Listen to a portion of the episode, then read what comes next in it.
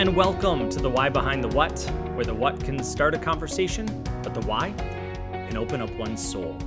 My name is Nathan Albert, and as always, I am so glad you are listening to this podcast today. This season, we are discovering the divine all around us, seeing the spiritual in everything, and hopefully being surprised by the sacred. I was getting my car tuned up at the local dealership, and I decided to sit outside with a book as I waited for the mechanics to finish. So I was sitting on a curb under a tree near the edge of the parking lot.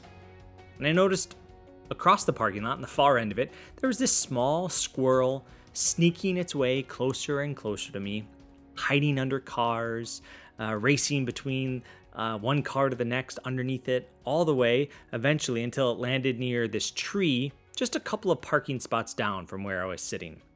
It looked around the tree, eventually made its way to a trash can that was right next to the entrance to the shop, and then it hopped onto the wall of the building, leapt across in midair, landed on the side of the garbage can, and then climbed up to the top of it. At almost the exact moment, a mechanic came outside this door, scared the squirrel, and then the man, though, made his way to the tree that was across from me, right next to the garbage can. Oddly enough, the squirrel came out of the garbage can and followed him right over to the tree. And then the man reached up into the tree where there's this bird feeder, and he grabbed a handful of seeds. He then walked to the middle of the parking lot, about ten feet from where I was sitting, and again, the swir- squirrel followed him to the middle of the parking lot. The man dropped a couple of seeds at his feet, and then the man stood completely still. Seriously, he did not move an inch. And slowly but surely, that squirrel crept right up to his foot and sat down and started enjoying the seeds that he dropped. And every time the squirrel finished, he dropped a few more kernels onto the ground.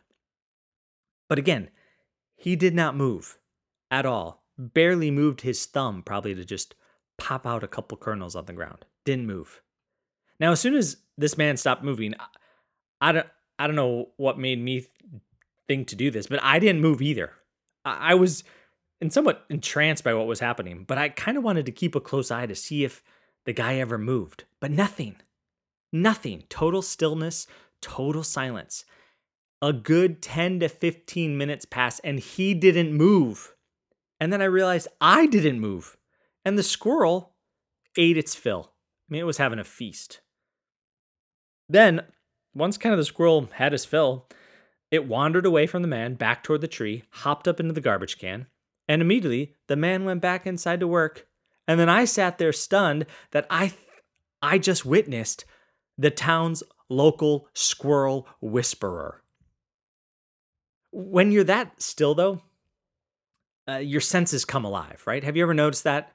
You zero in on what you're doing, or you're doing your best to stay still, and the more attentive with your, you know, you're you're more attentive with your vision, or more in tune with your ears, right?